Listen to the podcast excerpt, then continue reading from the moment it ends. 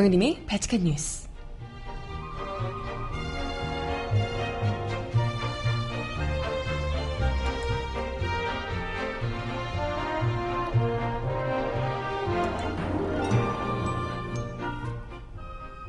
여러분 안녕하세요. 발칙한 뉴스 정혜림입니다. 어제 조윤선 문화체육관광부 장관 후보의 인사청문회가 국회에서 열렸는데요.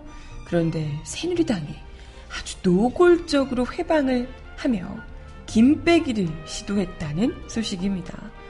시작하기 전부터 1시간 가까이 지각을 한 데다 청문회와 전혀 상관없는 문제만 계속해서 제기하기도 하고 이후 오후에는 보이콧을 외치며 참석을 거부하기도 했다 합니다. 그래서 사상 초유로 반쪽 청문회가 진행되기도 했다고요. 이뿐만이 아니라 청문회 늦게까지 진행된 청문회 에서도 조 후보의 참 생각 없으신 어쩌면 그래서 박근혜 대통령이 더 좋아하시나? 이런 생각이 들 것 같은 발언들도 문제가 되는 발언들도 많이 나왔습니다. 음악 듣고 와서 이야기 함께 나눠볼게요.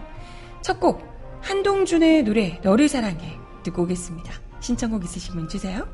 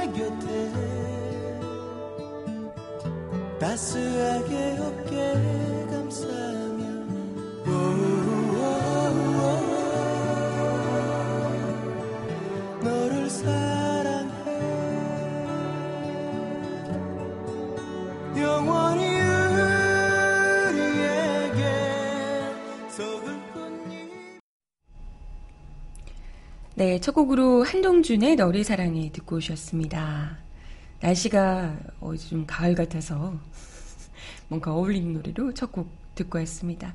신청곡 잠시 후에 전해드려 보도록 할게요. 네, 어제 조윤선 문화체육관광부 장관 후보의 인사청문회가 어제 열렸는데요. 이걸 열렸다고 해야 돼 말아야 돼? 뭐 제네, 제대로 진행됐다고 보기가 어려운 수준이라 일단 열리긴 열렸습니다. 사실 그랬거든요. 이 사람이 뭐 새로운 인물도 아니고 어, 이미 장관을 했던 사람이라 이 뭐랄까요?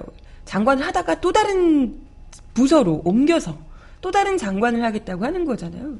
이미 어차피 인사청문회를 한번 통과를 해서 장관을 했던 사람인데 인사청문회를 뭐가 할 게 있을까 이런 생각이 들기도 했었는데 근데 그동안도 어마어마한 뭐 의혹들이 많았고 지금 뭐 얘기 언론에서 보도되는 것들만 해도 아 정말 우리 같은 그냥 일개 서민들은 상상하기 어려운 수준의 아 돈벌이 장난 아니시더라고요. 돈벌이며 씀씀이며 이런 것들이 보통이 아니더라고요. 그래서 뭐 집중적으로 추궁해야 할 만한 그리고 사실 전문성도 전혀 없는 거잖아요. 문화체육관광부 뭐야? 지금 뭐 본인 스스로도 역시나 뭐 현장 경험 부족하다, 배우고 노력하겠다, 뭐 이렇게 얘기를 하시는데, 아니, 계속해서 배우고 노력할 사람 말고요. 전문가를 좀 불러달라고요. 뭐, 어느 장관이건, 지금 다 정부 부처에 앉아 있는 사람들이 전문적인 사람들이 없습니다. 그러니까 일 터지면 아무것도 못하고 버버버하고 손가락 빨고 있고 대통령만 보고 있고 대통령은 없고 막. 다 그러는 거 아니에요. 그러니까 사람이 죽든 말든 국민들이 어떻게 되든 말든 다들 얼어가지고 어찌할 바를 모르다가 다 사람들 죽고 나면 일 끝나고 나면 덮으려고 그냥 거기다가 전문가들 국정원 이런 애들 막 총출동해가지고 덮는 거 하여튼 사건 해결하는 게 아니라 일 지나고 나서 덮는 걸로는 아주 최고 전문가들이죠. 왜 그러고 있으니 전문가들로 좀 전문성 있는 사람들로 관련 분야에 책임자를 세워주시는 게 좋지 않을까 생각이 드는데 아무튼 인사청문회가 그런 자리잖아요. 전문성은 얼마나 있는가. 그리고 개인적으로 어쨌건 국가에서 굉장히 중요한 요직에 앉아 있는 관료이기 때문에 국민을 대표하는 그리고 국민에게 봉보리기가 돼야 되는 이 직책이기 때문에요. 그런 자리에 앉아 있을 자격이 있는가? 이런 것을 이제 보기 위한 자리가 인사 검증을 하는 인사청문회고요. 국회의원들이 이걸 검증하는 이유가 뭐겠습니까? 그것도 생중계를 하잖아요. 생중계를 하는 이유가 뭐겠습니까? 국민의 대표들인 국회의원들이 직접 국민들을 대신해서 이 사람이 과연 우리 국민들을 위한 정책들 이런 것들을 잘 수행하고 무슨 일이 생겼을 때 국민들을 위해서 열심히 발로 뛰면서 행동으로 옮길 수 있을 것인지 국민들의 삶을 깊이 이해하고 그에 맞는 정책을 낼 수 있을 것인지 수행할 수 있을 것인지 어, 얘기하다 보니까 너무 허황된데? 대한민국에서 이런 정부 관료가 있을 수 있나 지금? 어쨌든 이게 목표인 겁니다. 인사청문회라는 자리가 얼마나 잘 할 수 있는 인물인가. 그죠? 근데 어쨌건 그렇기 때문에 그 어느 때보다도 그 어느 것보다도 인사청문회 자리는 신중하게 그리고 날선 지적들, 검증들 이런 것들이 이루어져야 할 거고요. 이때까지 글쎄 정부에서 온갖 의혹들이 쏟아져 나와도 정말 어마어마한 급 아니고서는 저 웬만한 뭐 그 논문 표절이니 위장 전입이니 뭐 부동산 투기니 뭐 이런 것쯤은 아주 껌으로 여기고 쉽게 넘어가 왔던 바 있습니다. 그래서 병역비리 이런 것들도 그렇고 세금 안 내고 뭐 이런 거는 어, 뒤늦게 인사청문회 하기 직전에 세금 내고 뭐 이러면서 아, 아무렇지도 않게 가볍게 잘들 넘겨오셨죠. 그러니까 뭐 조윤선 후보도 전직 장관으로 또 장관 자리에도 계셨던 것 같고 한데요. 아무튼 뭐 어찌됐건 간에 그 사람이 인사청문회에서 아무리 뭐 탈탈 털리고 해도 대통령이 임명하겠다 하면 어쩔 수 없는 이 상황이지만 그렇다더라도 인사청문회는 인사청문회 다워야 하죠. 어떤 인물인지 국민들이 볼 권리가 있으니까. 근데 뭐 어차피 어떻게 까여도 대통령이 임명할 것이라는 자신감 때문인지 아, 새누리당 의원들이요, 아주 철저하게 자신들이 박근혜 대통령의 호위 사단임을, 충실한 충견임을 아주 제대로 보여주는 그런 청문회가 아니었나 싶습니다. 아니, 일단 시작부터 원래 오전 10시에 열릴 예정이었던 청문회가 1시간 가까이 그것도 새누리당이 지각해서 늦어진다는 게 말이 안 되잖아요. 이건 국민들하고 약속입니다. 생중계를 지켜보는 국민들이 있는 건데. 그잖아요. 거기 또 기다렸던 기자들도 있을 것이고. 이건 당연히 국민들과 약속인데, 한 시간 가까이 늦어요. 청문회를 할 의사가 별로 없는 거죠, 시작부터. 뒤늦게 들어와서, 어, 뭐, 청문회를 이제 하려고 하니까, 국민의당 소속의 유성엽 교문위원장이, 어, 뭐, 지난 29일에 누리과정 예산 추경안 처리 과정을 문제 삼으며 이제 난리가 납니다. 새누리당 곽상도 의원도 의사진행 발언을 통해서 정부는 국회는 정부 동의 없이 정부가 제출한 예산 각항을 증액할 수 없게 돼 있다. 뭐 이런 얘기 하면서 청문회 자리에 인사청문회 자리에 그다지 지금 필요하지 않은 얘기를 여야가 인사청문회 빌어서 갑자기 청문회 진행 도중에 그걸 하고 있습니다. 그러면서 뭐 아주 이렇게 따지고 물고 따지고 난리가 났다고 하는데요. 새누리당 의원들이 의상지, 의사진행 발언을 계속해서 신청하면서 이 문제를 따졌다 그래요. 급기야 이 유 위원장을 향해서 사퇴하라 자격이 없다 고성을 지르고 뭐 아무튼 난리가 났다고 합니다. 근데 이게 지금 사퇴하라는 목소리가 후보를 향해서 보통은 인사청문회 그렇잖아요. 후보를 향해서 뭐 논란이 되면 거기서 고성이 오가고 하더라도 후보를 향해서 이게 맞는 얘기냐? 당신 사퇴하시오. 후보 자격 없어. 이렇게 해야 되는데 아무 상관 없어요. 지금 조윤선 장관은 아직 조윤선 후보는 어, 이 청문회의 주인공임에도 불구하고 여기까지 등장하지가 않습니다. 아직 뭐 아무것도 인사도 못하고요. 거기서 지금 의원들끼리 싸우는 모습을 지켜보고 있어요. 뭐, 뭐 하세요? 추경안 얘기하느라고 자기들끼리 인사청문회 한 시간 늦어놓고 그걸로 싸우고 위원장 사퇴하라고 막 하면서 막 뭐 하는 거야 대체 그러고 있습니다. 이뿐만이 아니고요. 각종 뭐 황당한 수법들이 다 드러났는데요. 곽상도 의원은 과거 상임위원회 회의록을 들고 와서 예산안을 의결할 때 정부의 동의를 받았던 내용을 계속해서 읊어대고요. 아, 이거 필리버스터 할 때 하던 방법 아닌가요? 시간 끌려고. 대놓고 정부 동의를, 바, 아, 회의록을 읽는 거예요. 읽기도 하고요. 그리고 역시 새누리당 이장호 의원은 국회법과 헌법을 줄줄 읽으면서 회의 진행을 어렵게 만들었습니다. 아니, 이게 무슨, 어디 법안 통과하고 이런 게 아니고요. 조윤선 청문회 하는 거잖아요, 후보.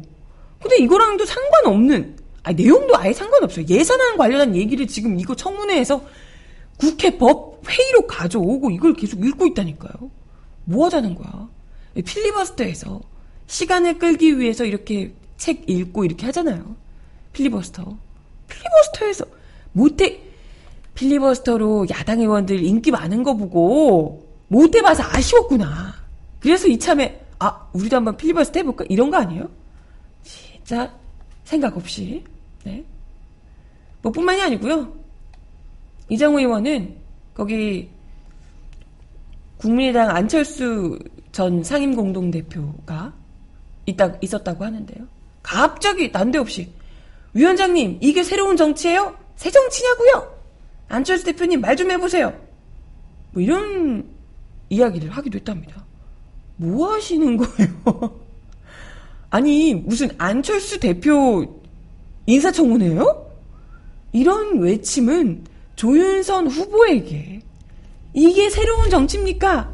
이게 지금 장관 후보가 할 소리예요. 이런 얘기는 청문회에서 하는 거잖아요. 아니 무슨 아무런 상관없는 지금 뭐 예산안 얘기를 하면서 필리버스터를 갑자기 하질 않나. 위원장 사퇴하라고 하지 않나. 난데없이 안철수 대표에게 이게 새 정치냐고 않나. 글쎄요, 그걸 뭐, 나도 궁금하지만, 새 정치가 무엇인지 궁금하지만, 새 누리당이 새 누리인지도 참 궁금하네요. 난 뭔가, 난, 아니, 그 무엇보다도, 새누리 의원들이 지금 뭐 하시는 건지도 굉장히 궁금합니다. 왜 이러는지.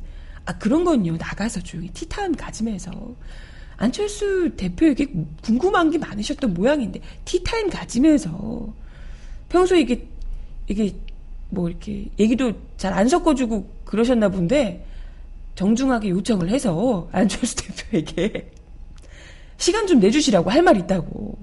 티타임 가지면서, 어떤 게 새 정치인가요? 이런 거 좀, 물어보고 그러세요. 왜 지금 중요한 인사청문회 자리에 나와가지고 지금 조윤선 아직도 등장 안 했습니다. 조윤선 후보 얘기를 하지도 않고 여태 그냥 그 얘기만 하다가 사퇴를 하라는 둥 새정치가 뭐냐는 둥 얘기만 하다가 회의가 파행이 됩니다. 네. 상황이 진정되지 않자 결국 잠시 성회 정회를 선포했다가 회의를 속개했는데요. 하지만 이렇게 난장판만 피우고 필리버스터하고 청문회와 관련된 아무런 얘기도 하지 않고 고성을 오가고 막 했던 정말 하, 이 정도면 깽판 전문가라고 불려야 될 것 같은데 깽판 전문가들은 회의가 속개됐음에도 불구하고 정말 중요한 청문회를 진행하는 자리에는 참석하지 않았습니다. 회의가 속개됐지만 끝 끝날 때까지 아예 참석하지 않았다고 합니다. 참 대단합니다.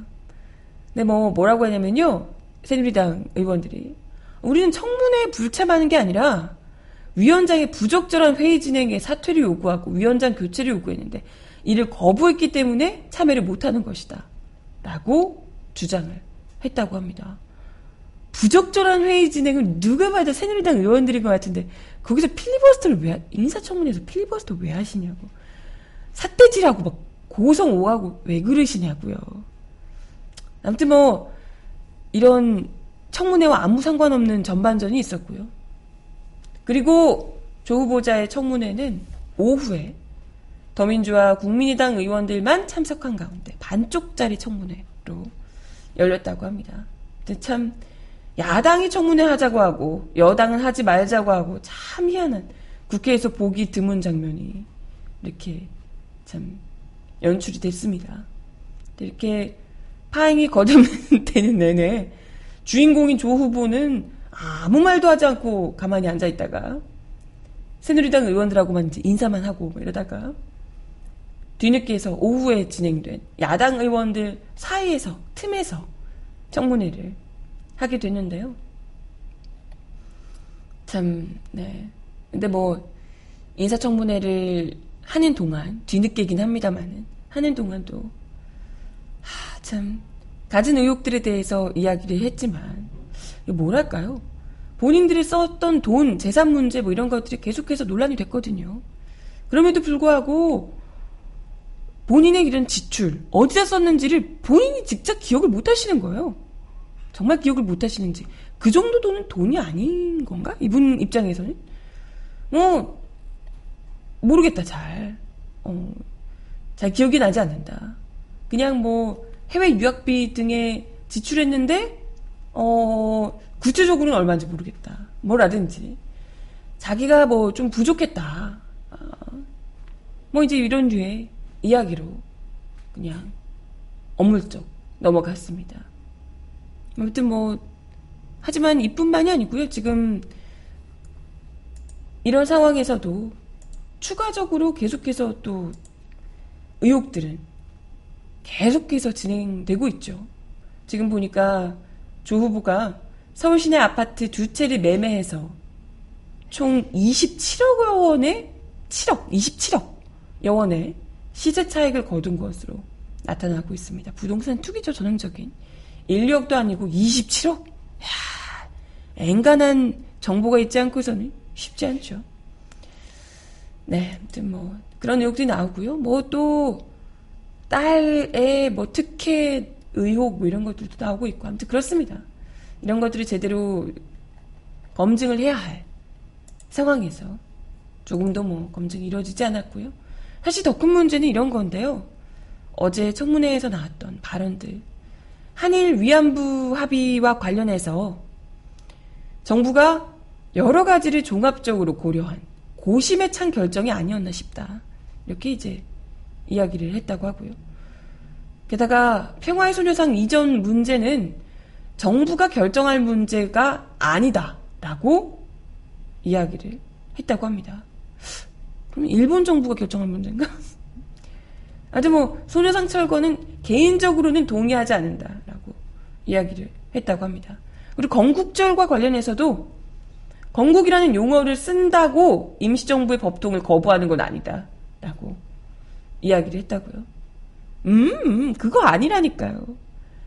임시정부의 법통을 거부하는 거라고요. 그렇다고요. 전문가들이 다 그렇게 얘기를 한다고요. 근데 뭐 이뿐만이 아니고요. 5.16 쿠데타에 대한 입장을 묻는 질문에서는 이 박근혜 정부에 임명되는 관료들의 답변 그대로 했습니다. 역사적 평가가 계속될 것. 5.16의 공과에 대해서는 역사적 평가가 계속될 것이다. 이렇게 이야기를 했다고 합니다. 아니, 그래요. 박정희 개인에 대한 공과가 있을 수 있다. 라고 주장하는 사람이 있다 치더라도, 저는 그것에도 동의하지 않습니다만은, 쿠데타에 어떻게 공과가 있습니까? 그럼 무조건 과죠. 헌법을 위배한 거잖아요. 불법이고, 그의 희생자를 낸 것이고, 잘못된 거잖아요. 그것 이후에 나중에 뭘, 글쎄 뭘, 어, 뭐 어떤 부분이 공인지 모르겠으나, 그 이후에 그 집권을 하면서 장기 집권을 하면서 뭔가 좋은 게 있었다? 모르겠습니다만은 그런 주장을 하는 사람이 있을 수 있다 치더라도 5.16에 어떻게 공과가 있습니까? 무조건 과죠. 근데 이거에 대해서도 역사적 평가가 계속될 것이다 라고 이야기를 했다고 합니다. 계속되는 게 아니고요. 이미 끝난 거예요. 이미 헌법에 우리가 대법원과 헌법재판소에서 이것은 쿠데타라고 분명히 얘기를 한 거고요. 똑같이 쿠데타를 일으켰던 전두환 노태우 역시도 이에 대해서 제대로 평가를 받고 있는 거잖아요. 쿠데타 세력이라고. 아, 네. 뭐, 그분의 따님 되시는 분께서 대통령을 하고 있고, 그분이 계속해서 이렇게 조윤선 후보를 이뻐하고 계시는데, 그분에게 눈밖에 나도록, 어, 뭐, 쿠데타라고 생각한다. 잘못됐다고 생각한다. 라고 얘기를 못 하시겠죠? 응? 참, 어쩜 이리 대통령의 눈치를 보느라. 대통령이 역사를 바꾸려고 하는 인물이니, 그 밑에 계시는 장관들, 관료들이 모조리 다 역사인식이 이토록 부재합니다. 이러니 나라가 제대로 돌아갈 리가 있겠습니까? 네. 아무튼 이런 인물임에도 불구하고 뭐 글쎄 인사청문회가 새누리당의 깽판 속에 진행이 됐고 이런 상황에도 불구하고 인사청문회를 아무리 해봐야 뭐하냐 결국은 대통령이 임명하는 거였어요. 청문회 따위 국민의 대표들이 제대로 사람을 검증하는 자리인 인사청문회가 아무런 효과가 없다는 것. 아무런 역할을 하지 못한다는 것을 똑똑히 보여준 자리. 새누리당이 깽판으로 한 번 더 확인하는 자리였다고 볼 수 있을 듯 합니다. 음악 하나 더 들어요. 신청곡 주셨습니다. 지영선의 가슴앓이.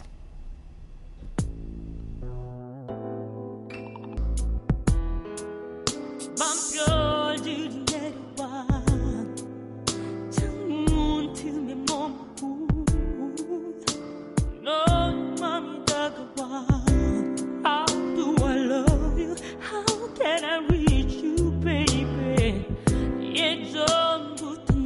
곁에 있는 듯한 내 모습에 내가 가진 전부 그 모든 것을 내게 주고 싶었는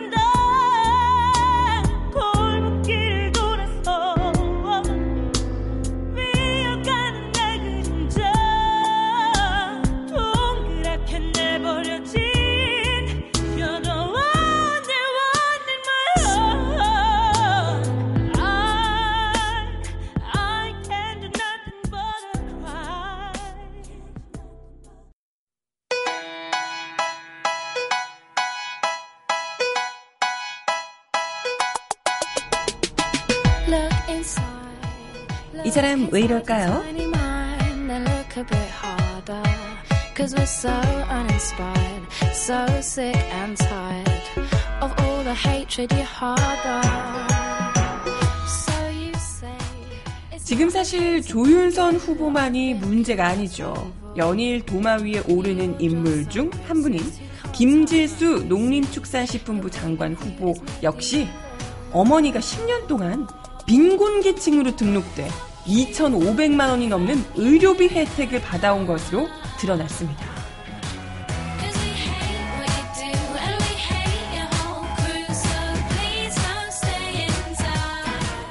와, 이분 진짜 갈수록 skill이 대단한데요?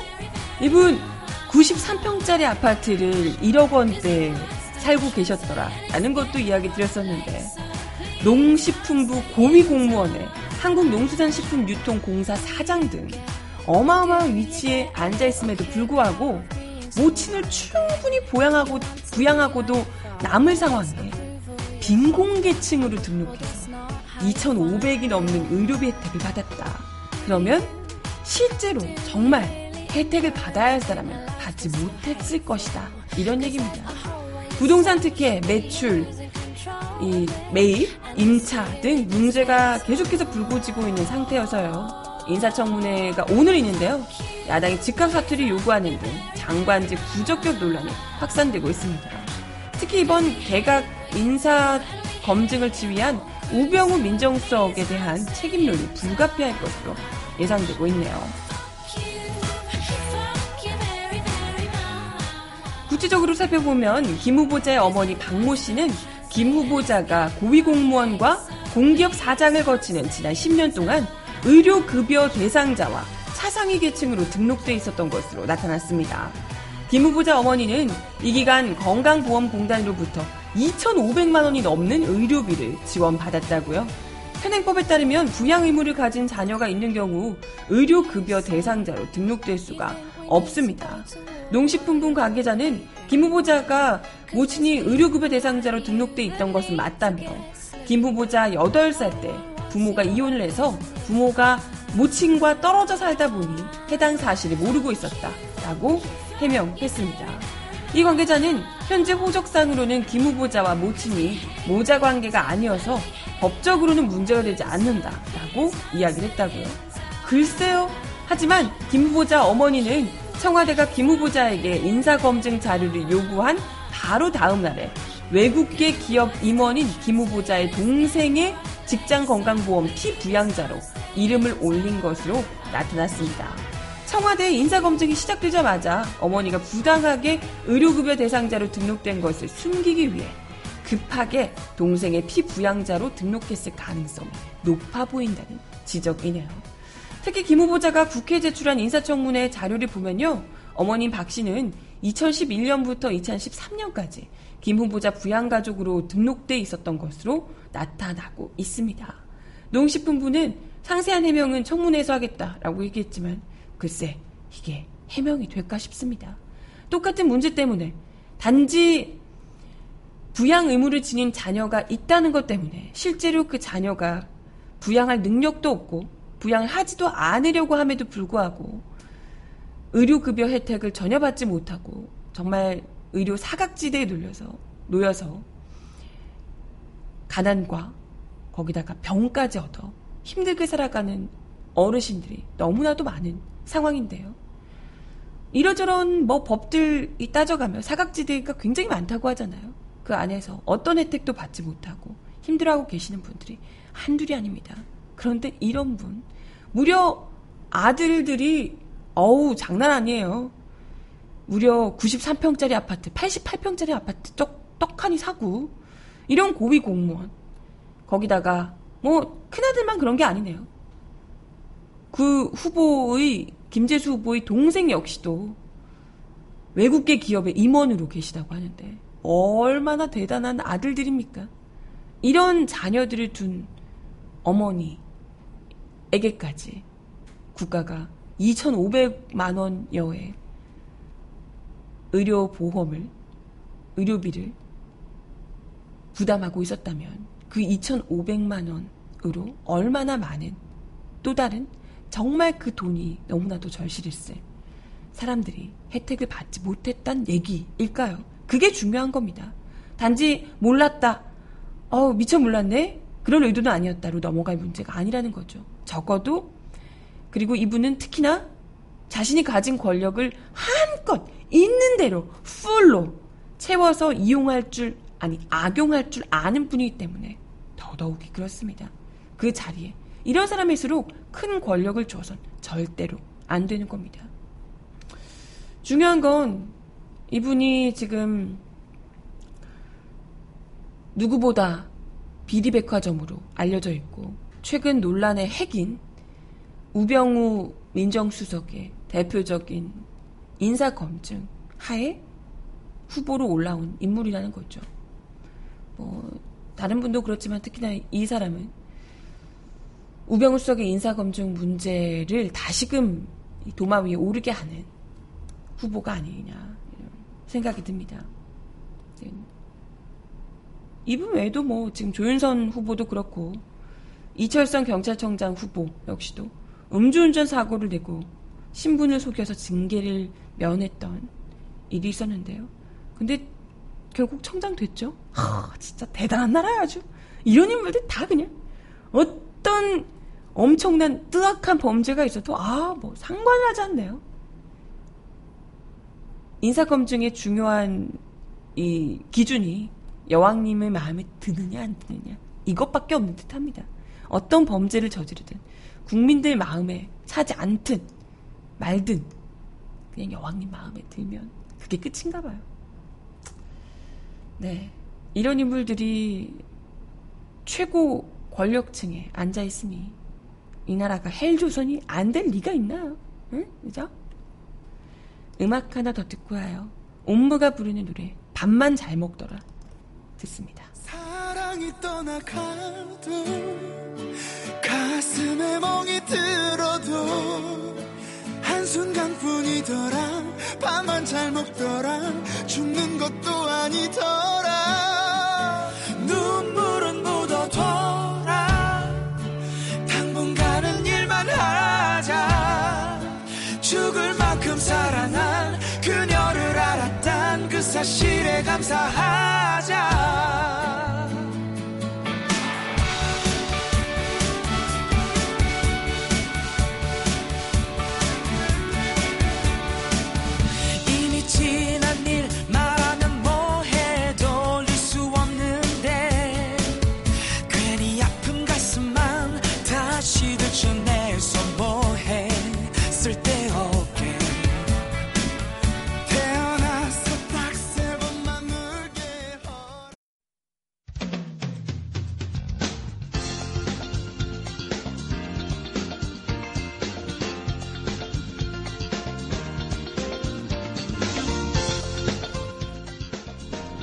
정하나의 발칙한 브리핑.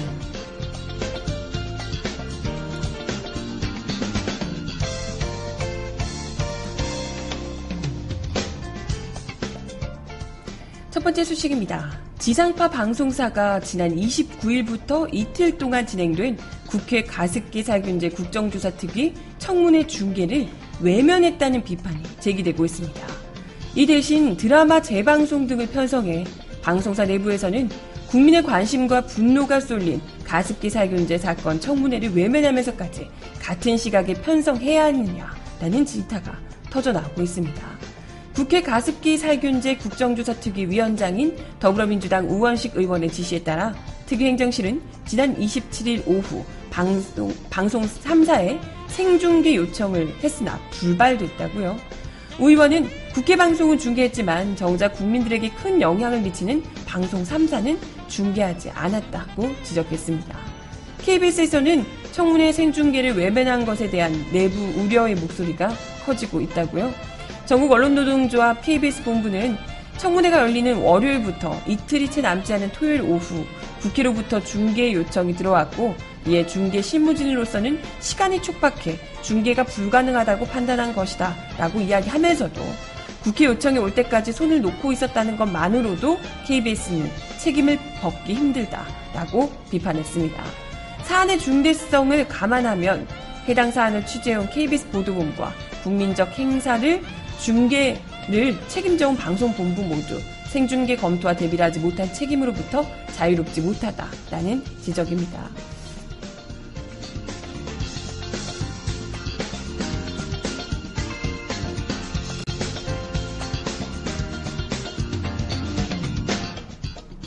다음 소식입니다. 여야는 정기국회 첫날인 오늘 오후 2시에 본회의를 열고 추가 경정 예산안을 처리하기로 합의했다는군요. 국회 예산결산위원회 여야 3당 간사는 어젯밤 늦게까지 협상을 벌인 끝에 이같이 타결했다고 합니다. 여야는 최대 쟁점이었던 교육시설 자금 목적 예비비 2천억 원을 증액하기로 한 것으로 알려졌습니다. 청소년 생리대 지원 등 복지 예산도 1,800억 원 증액한다고요? 하지만 야당이 요구했던 개성공단 입주 기업 지원을 위한 예산은 단 한 푼도 포함되지 않은 것으로 전해졌습니다. 여야는 오늘 오전 브리핑을 통해 합의 내용을 공식 발표할 예정입니다.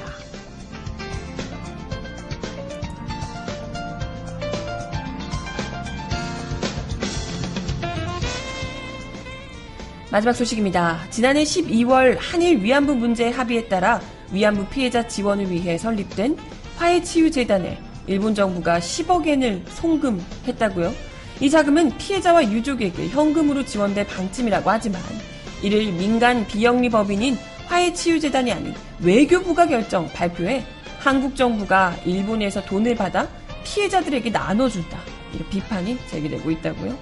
교도통신은 일본 정부가 화해치유재단에 10억 엔을 송금하는 수속을 완료했다고 어제 보도했습니다. 한국 정부 관계자는 일본에서 송금했다고 알려왔으며 오늘 1일 중 입금 처리가 완료될 것으로 보인다 라고 말했습니다. 한국 측에서 출연금 수신이 최종 확인되면 지난해 합의에 따른 일본 측의 조치는 모두 마무리됩니다. 10억엔 주고 터는 거죠. 재단은 10억엔 중 8억엔으로 생존 피해자들에게 1억 원, 사망자 유족들에게 2천만 원 규모의 현금을 지원하고 남은 2억엔은 기념 사업 등에 사용할 방침이라고 밝혔습니다.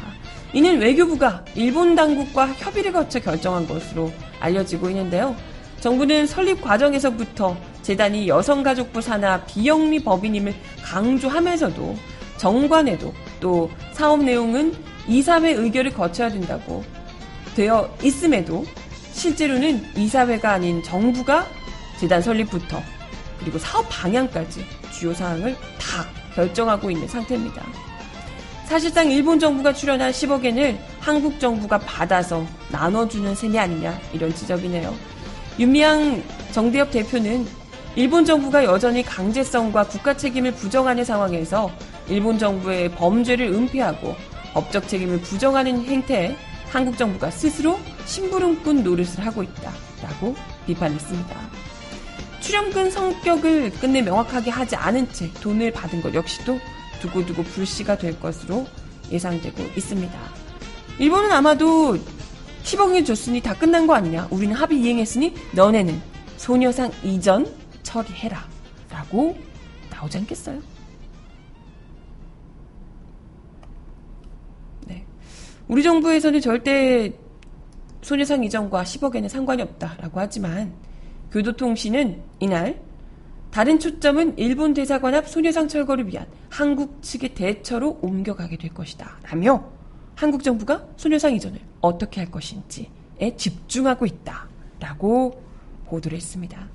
음, 네. 우리 정부 역시 뱉어놓은 말이 있으니 이렇게 쩔쩔매는 거 아니겠어요? 한마디도 말 못하고. 결국 10억 엔으로 퉁치는 셈이 되겠군요. 진짜 이런 정부가 또 없네요.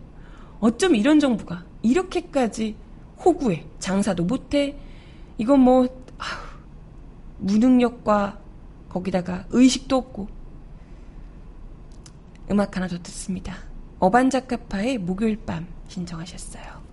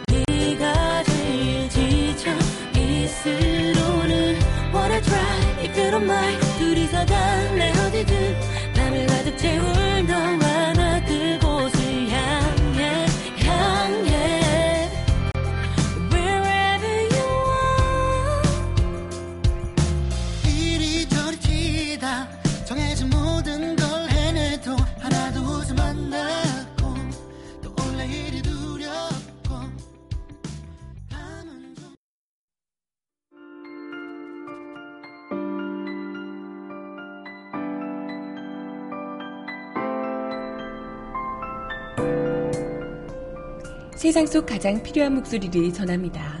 여기 이곳 우리가 있어요.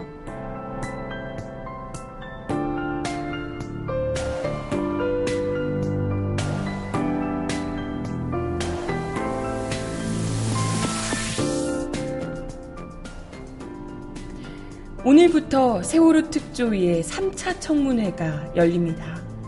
권영빈 세월호 특조위 진상규명소위원장은 참사 당시 세월호 안에 에어포켓에 공기를 주입하는 호스가 생각보다 훨씬 얇았다며 해경과 해군의 TRS 녹취 파일은 세월호 참사의 진상을 밝히는 비밀의 열쇠가 될 것이며 그 중요한 이야기가 세월호 참사 특조위, 세월호 특조위 3차 청문회에서 밝혀질 것이라고 예고했습니다. 3차 청문회에서 구체적인 이야기들이 여럿 나올 예정이라고 하니까요. 이외에도 새로운 사실들 더 많이 밝혀지게 될 예정이라고 하니까요. 많은 분들의 관심이 필요합니다. 권소 위원장은 3차 청문회는 정부의 구조 군안, 군안 구조, 그리고 언론 대응의 적정성을 집중적으로 짚어보게 될 것이라고 전하고 있습니다. 정말 어려운 상황에서도 정부의 온갖 방해에도 불구하고 가까스로 3차 청문회를 열게 되는 특조위의 활동을 여러분들이 강력하게 지지해 주셔야 하고요. 특히 우리 국민들에게 당부하고 싶은 부분이 없냐라는 질문에 이제는 국민 여러분께서 참사의 슬픔과 아픔을 껴안아 주셨으면 합니다. 문제 해결의 길로 함께 갔으면 합니다. 라고 이야기를 하셨어요. 세월호 참사를 정면에서 바라보고 함께 기억을 하는 것. 그래서 3차 청문회 역시 정부의 온갖 방해에도 불구하고 끝까지 기억하고 함께 분노해 주는 것. 진실을 더 궁금해 하는 것. 궁금해 하는 것. 이것이 세월호의 비밀을 풀 수 있는 가장 중요한 키가 될 것이다. 라고 이야기를 하십니다. 네. 마지막 곡 들려드리면서 이야기 마무리를 해야겠네요. 아까는 목요일 밤이라는 곡이었는데, 우리 내일 만나야 되니까, 금요일에 만나요. 아이유 노래 마지막 곡으로 드립니다.